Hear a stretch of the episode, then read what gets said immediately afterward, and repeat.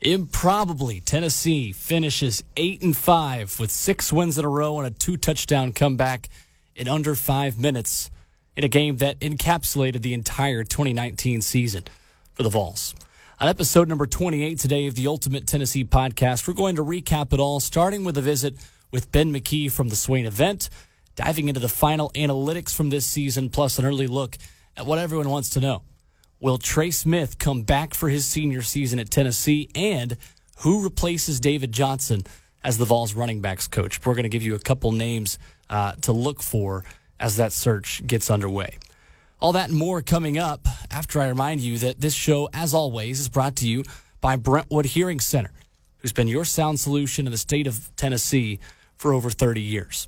Listening to your favorite podcast is now easier with hearing aids that connect via Bluetooth technology to both iPhone and Android devices.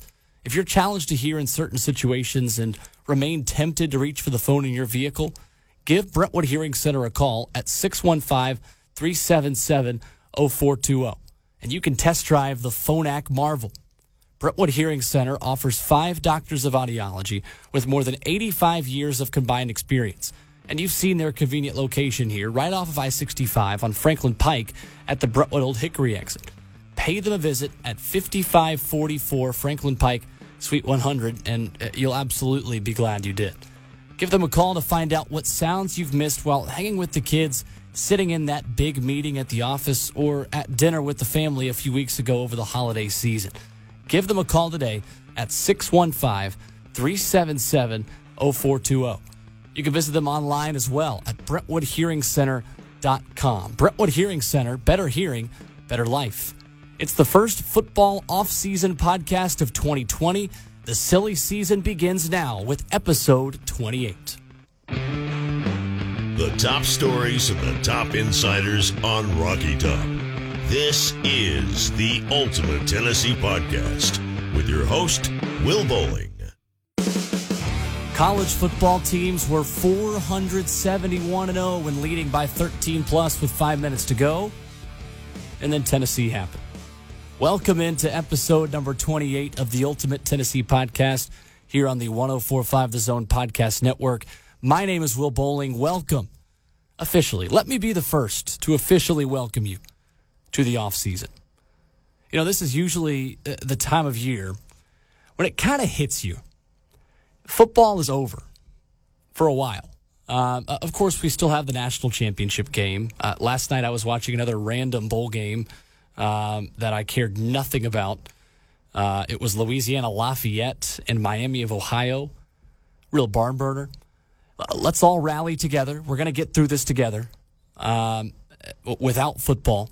Uh, these are trying times, okay? Uh, my thoughts, my prayers to each of you uh, during this very tough season of your life.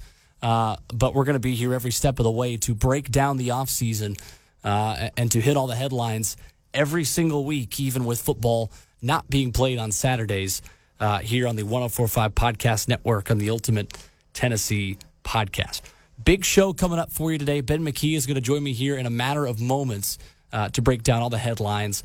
Uh, he's got some interesting insight uh, onto Trey Smith potentially coming back for his senior season. You're certainly going to want to stick around for that uh, as we dive into what this team and specifically what this offense could look like heading into spring uh, and more long term heading into fall 2020.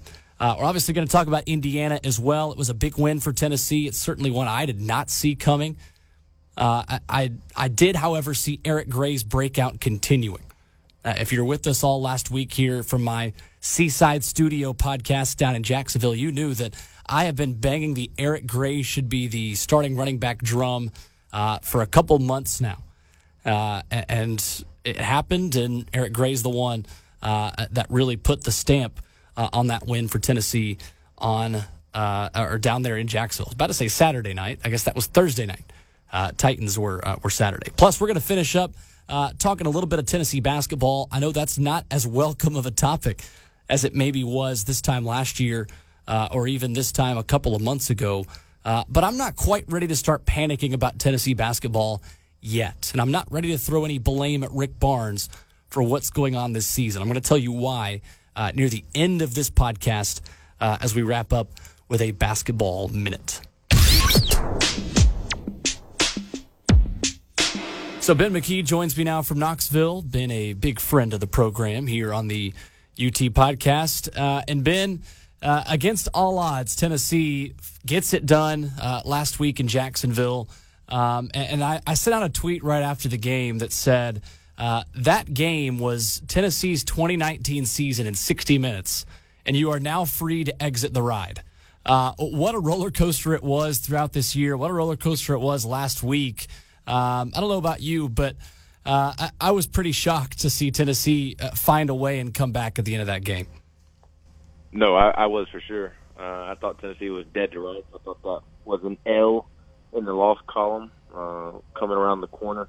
Tennessee had no business winning that football game, and really, as crazy as it sounds, it was all because of quarterback play. I, I thought the I thought the team overall played well, minus the the quarterback position. As crazy as that sounds, you know, Eric Gray had a couple of big runs. I thought uh, early on the offensive line didn't necessarily play great, but as the game went along, they continued to improve, improve, improve. Uh, you didn't really get to, to to see the wide receivers get involved, though. Ramel Keyton was able to to make a big play down the field there in the first half. I think he had ended up with three catches or so, and Marquez Callaway did his job getting open, but as we saw, Jarrett Guarantano could not get him the football. The defense obviously played well all game long. Really, the only touchdown Tennessee gave up was the pick six that Jarrett Guarantano threw there in the third quarter. Brian Maurer comes in, and I know Jarrett Guarantano had the the two really bad interceptions, but uh, as also crazy as it sounds, I thought Brian Maurer played worse than Jarrett Guarantano. Uh, yeah, I agree. Brian Maurer tried to tried to throw three interceptions on the on the one drive that he was in the game for. Just Indiana dropped the football each time, so he kind of got away with a couple of, of picks there. So despite the quarterback position playing very poorly, uh, Tennessee was able to come out with a win, and I, I think that that that is why you want to hire Jeremy Pruitt and not Mike Leach. Not to to go on some big conversation, but uh, in my opinion, to to win in the SEC. And yes, this wasn't an SEC game, but I think it's very similar. To, in order to win games in college football, in my opinion, you have to have a strong defense. You have to be able to run the football, and that's what Tennessee was able to do, um, despite poor quarterback play. If Tennessee was so such a pass-heavy team, then they don't win that football game at all. But because of the emphasis on defense with Jeremy Pruitt and Derek Ansley calling up uh, great DB blitzes throughout the game and just playing solid fundamental football on the defensive side, and then being able to get Eric Gray going on a couple of runs, I, I thought was the difference in the football game despite poor quarterback play. Ben, I think another encouraging spot for Tennessee coming off of this game uh, are some guys that emerged on the offensive side of the football. Obviously, Eric Gray is going to be the main one we're going to talk about because uh, he was the guy that led Tennessee to the win over Vanderbilt. He's obviously the MVP of the bowl game. He is the focal point of this offense, I would say, moving forward. Uh, but you mentioned Ramel Keyton, but also I think Josh Palmer uh, really is a guy I'm continuing to like more and more. Um, and he made one specific catch, uh, I believe, in the first half. Um, did a really nice job, uh, about a six or seven yard hitch, I believe. His catch radius is really, really good. He can make all the catches. He's an athletic guy. Uh, and on that first drive where Tennessee missed out uh, on scoring a touchdown, uh, or no, this is actually on, the, on their first scoring drive when Brent Cimaglia hit his first field goal of the game. Uh, with Jarrett Guarantano rolling out to the right, you can see Josh Palmer in a beautiful scramble drill finding a soft spot in the coverage. He's wide open, standing on the goal line. If Jarrett Guarantano goes back over, uh, I guess, across his body uh, to make that throw to the goal line, he's got a touchdown uh, with Josh Palmer. So those are three names I think Tennessee can really build on. And that was my biggest question going into this game without Jauan Jennings uh, and moving forward next season without Marquez Callaway as well and Dominick Wood Anderson. How are you going to replace that kind of production? And I think Tennessee got some some quality answers against Indiana.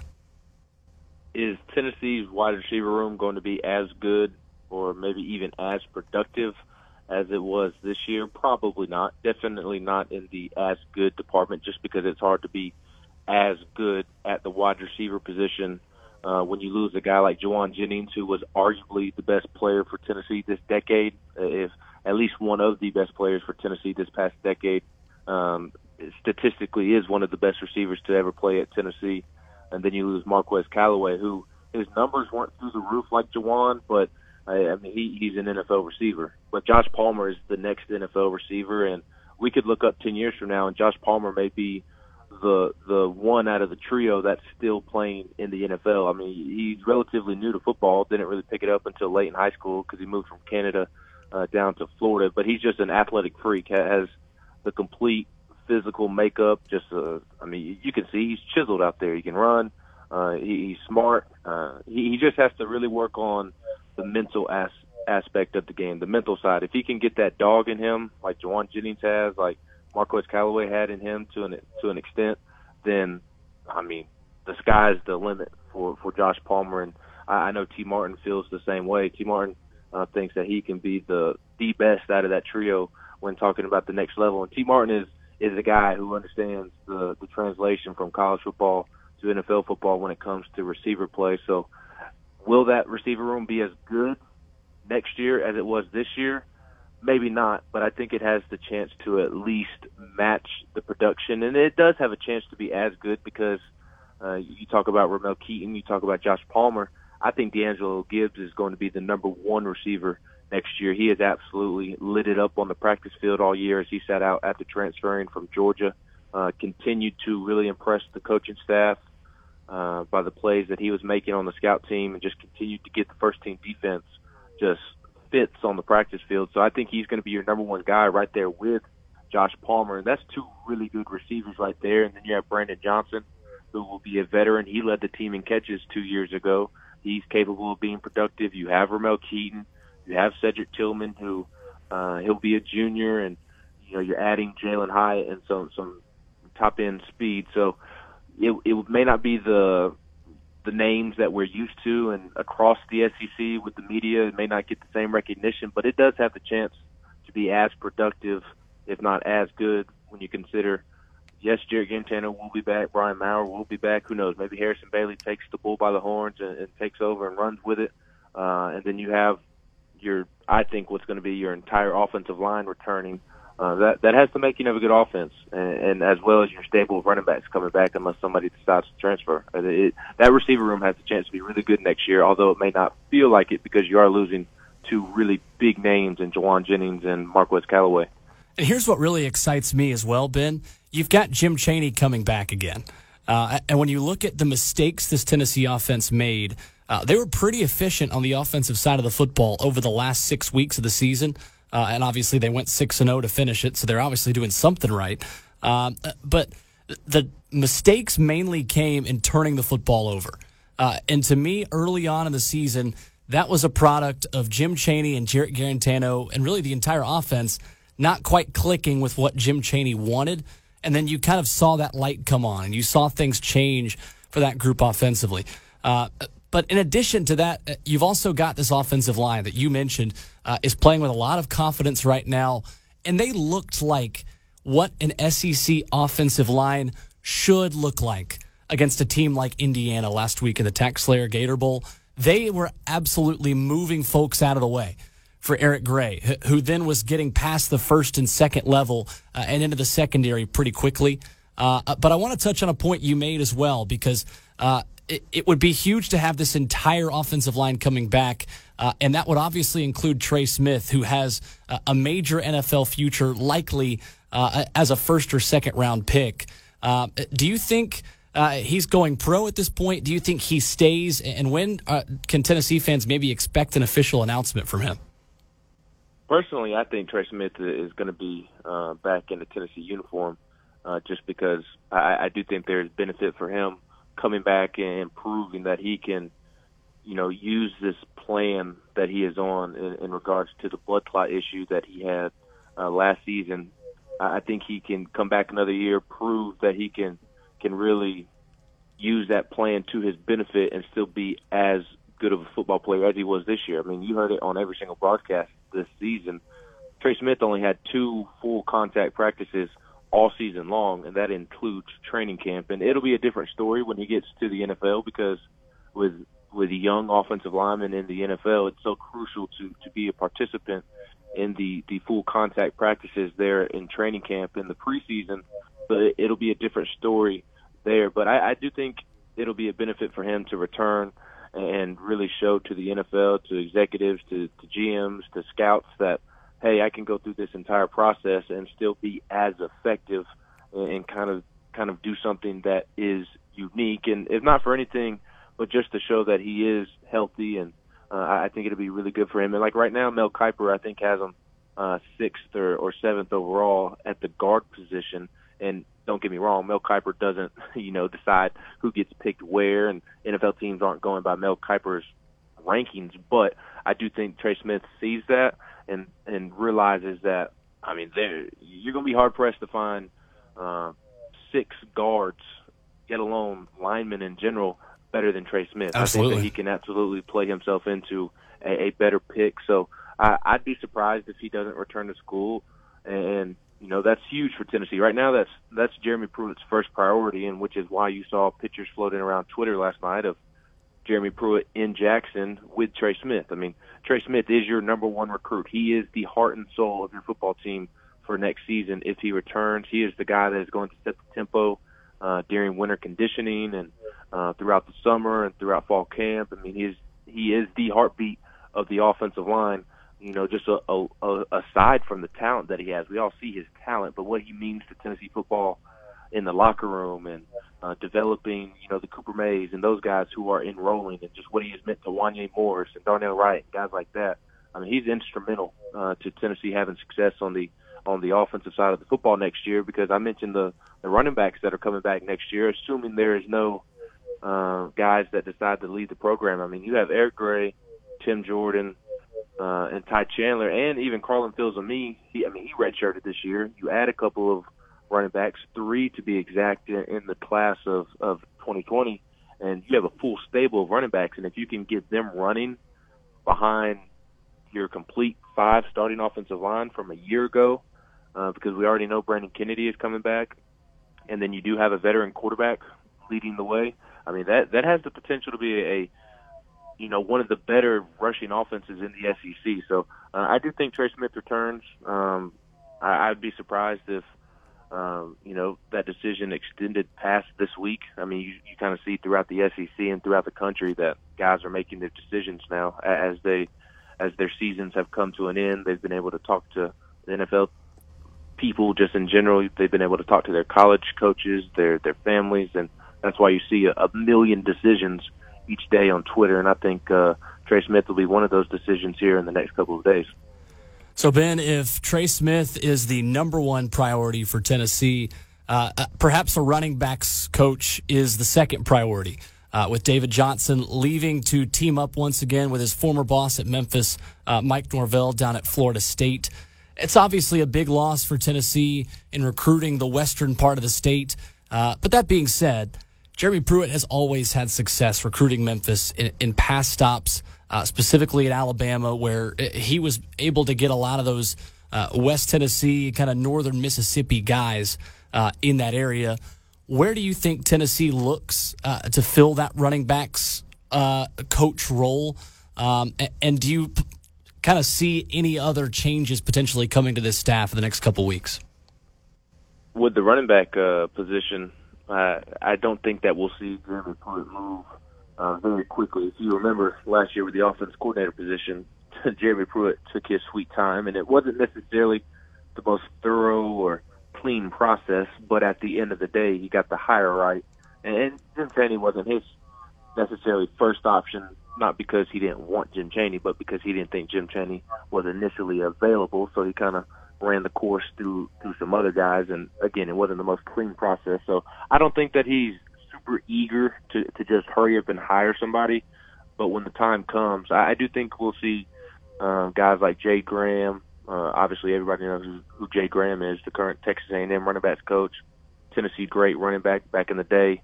Um, he's had a stop at Tennessee. He's been at Florida State. He, he's been kind of all over the place. Uh, even in Tennessee, I mean, he had a year at UTC, a year at UT Martin uh, when he was first breaking into the business. I think he is an, an excellent replacement for David Johnson, uh, both on the recruiting trail and being able to relate two young men. And then I think another guy that you, you you'll see floating around and has a good chance of getting the job is Montario Hardesty, another former Tennessee running back uh, who is currently the running backs coach at Charlotte. He was on staff with Jeremy Pruitt last year, worked for Lane Kiffin the year before at FAU. He is a, a star in the making in the business, and he is on the rise. And I think the the pro to hiring Montario Hardesty is that Montario Hardesty knows what it's like to work for Jeremy Pruitt because Jeremy Pruitt is not an easy head coach to work for. It is very rigorous. Uh, it is not meant for everybody. Uh, Jeremy Pruitt is the type that expects you to be in the facility uh, till 11, 12, 1 o'clock in the morning uh, each and every night trying to get the job done. Um, that, that's why Jeremy Pruitt, I think, is going to be so successful at Tennessee is because of his work ethic, but he demands that same work ethic out of his coaches. But Montario Hardesty understands that and realizes that, so it, w- it wouldn't be uh, a, a huge surprise to him. And Montario really relates to players as well. I think that he'd be able to go into Memphis like David Johnson was and be able to to talk that same lingo, uh, go down to Florida, wh- wherever. Just you know, your Jeremy Banks of the world, your Eric Grays of the world, Montario Hardesty, just like Jay Graham, uh, will be able to to talk that same lingo. So I think Jay Graham or Montario Hardesty are the two names that we'll see at the top of the list for Jeremy Pruitt when he decides to make that decision. Uh, and then as far as other staff changes, we will see other staff changes. Um, most of the assistant coaches signed two-year deals when Jeremy Pruitt became head coach and and signed a contract to be the, the Tennessee head coach. And when he was making his staff hires, uh, most of the most of those guys did sign two-year deals. So uh, a couple guys on the defensive side of the ball, like a Tracy Rocker, I could see him potentially, um, you know, deciding to maybe retire, maybe um, I, I don't even want to say a lesser job, but uh, you know, Kumar Rocker, he's an all-world pitcher there at Vanderbilt. He's got two more years at Vandy, so maybe he wants to step aside and and watch uh, Kumar be able to pitch before he goes to the big leagues because that's kind of a once in a lifetime family opportunity to see your son pitch at a place like Vanderbilt. So Tracy Rocker is a guy that you know may not be at Tennessee next year. Chris Rumph's on his final year of a deal. Uh, Kevin Sherrer, he's on his final year of the deal. Uh, I don't think Chris Weinke will go anywhere, but he's another guy who's, I mean, he signed a two-year deal. So uh, there's several guys that I think that we could see some movement with, and um, Jeremy Pruitt, like Nick Saban, uh, really wants to see coaches really hit the recruiting trail. So if he can find a way to upgrade uh, the coaching staff on, on the recruiting side of things, I think he may try to take that opportunity to do just that. Ben McKee has been our guest. He is a friend of the show, co host of the Swain event, writer for Rocky Top Insider up in Knoxville. Uh, we appreciate the time as always, Ben. We'll talk to you down the road. Always appreciate you having me. So let's finish things up with a basketball minute. Know, things don't look very good for this Tennessee team right now. Another loss, this time in conference play. So it starts to sting a little bit more this time of year when you're losing games at home. And uh, now Tennessee has not only lost their nation's best home winning streak, they also lost their conference best conference winning streak at home. Both of those completely out the window. So the, there's maybe less pressure on this team now uh, with both of those gone. It was a decent LSU team, and the Vols do get Missouri tonight here on the zone uh, at 6 o'clock Central Time as they continue to try to figure out uh, who are we uh, in order to get things on the right track uh, and maybe pl- play themselves back into the NCAA tournament picture once again. Because right now, Tennessee basketball is on the outside looking in of the NCAA tournament picture, and it starts in the backcourt. Jordan Bowden entered December averaging 15.4 points per game and scored in double digits in Tennessee's first seven games. He is shooting now 17 of 69 from the field and 9 of 39 on three pointers in his past six games. After what Rick Barnes called a terrific Friday practice, Bowden was then 1 for 12 shooting and 1 for 6 from three point range in Tennessee's 14 point loss to the LSU Tigers on Saturday.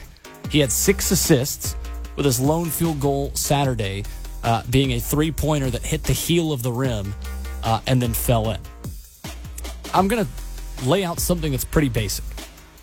Tennessee cannot win games against good SEC opponents or even average SEC opponents without Jordan Bowden at least being okay, being serviceable.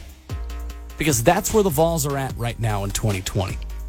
Rick Barnes said after the loss to the Tigers that, you know, he should not have shot a couple of shots he took. I know he got frustrated like we all do. And as the shots continue to rim out, his confidence, it's going to continue to fall. Things might get worse for this Tennessee basketball team before they get better.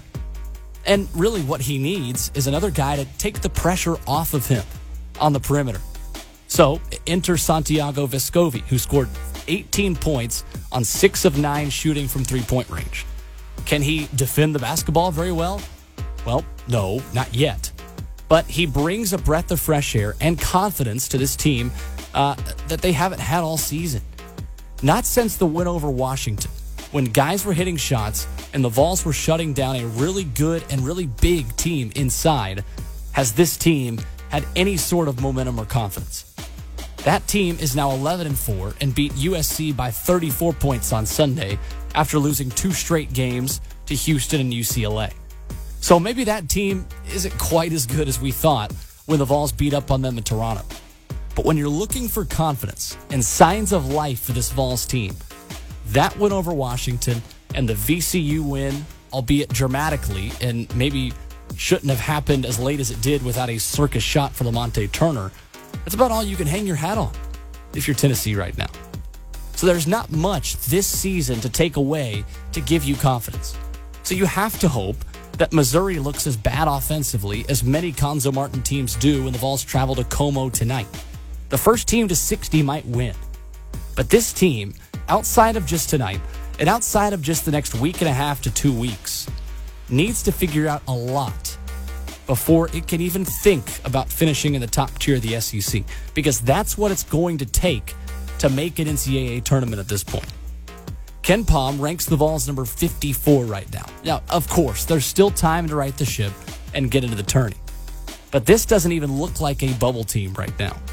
It looks like a four seed in the NIT who would host a team like MTSU at home and lose to a squad that's way more motivated to be there, like an SEC team against a group of five opponent in the New Year's Six bowl game. Now, things are going to get better, but I've got a feeling that in 2020, they're going to get worse before they improve. Maybe you still beat Kentucky and Knoxville and make it five straight over Calipari and home. Maybe you even sneak up and knock Bruce Pearl off the top spot of the SEC. And heck, maybe this team just, you know, it, it figures out how to play together.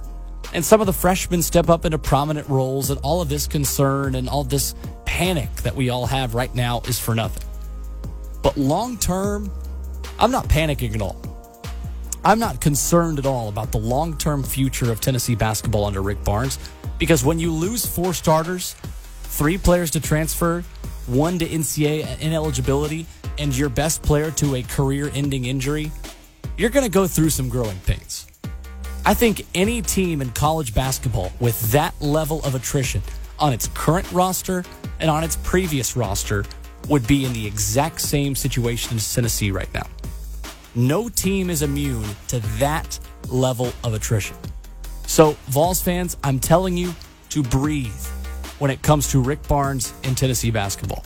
Because you may not be able to see the light at the end of the tunnel yet, but it's there, and it might not come until next November. So that's all the time we have for today's episode. A reminder again that you can not only listen to us on the Zone podcast feed, uh, but also under the Ultimate Tennessee podcast, Apple Podcasts, Spotify, Google Play, and Stitcher. Uh, we've also got a ton of new Zone originals wherever you find your podcasts, uh, and a, big one today. I'll plug it from this morning with myself and Mark Howard from the Wake Up Zone, analyzing uh, the big change for the Nashville Predators. You can check out the Smashcast, episode number six, just released this morning, uh, wherever you get your podcasts, on any of those platforms, and as well on 1045thezone.com. That's going to do it here for today, episode 29, coming up next week. We will talk to you then here on the Ultimate Tennessee Podcast.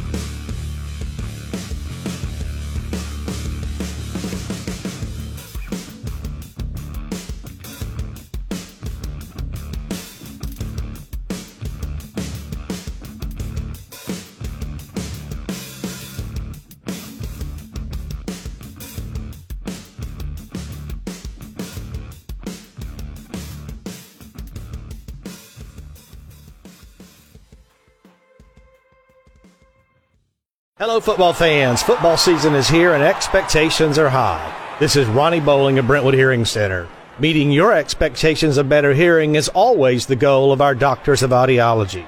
From diagnosis to demonstration to providing you the most recent device technology, we're determined to exceed your expectations of a tailored hearing solution. Give us a call today at 615 377 0420 or learn more at BrentwoodHearingCenter.com. We hope to see you soon.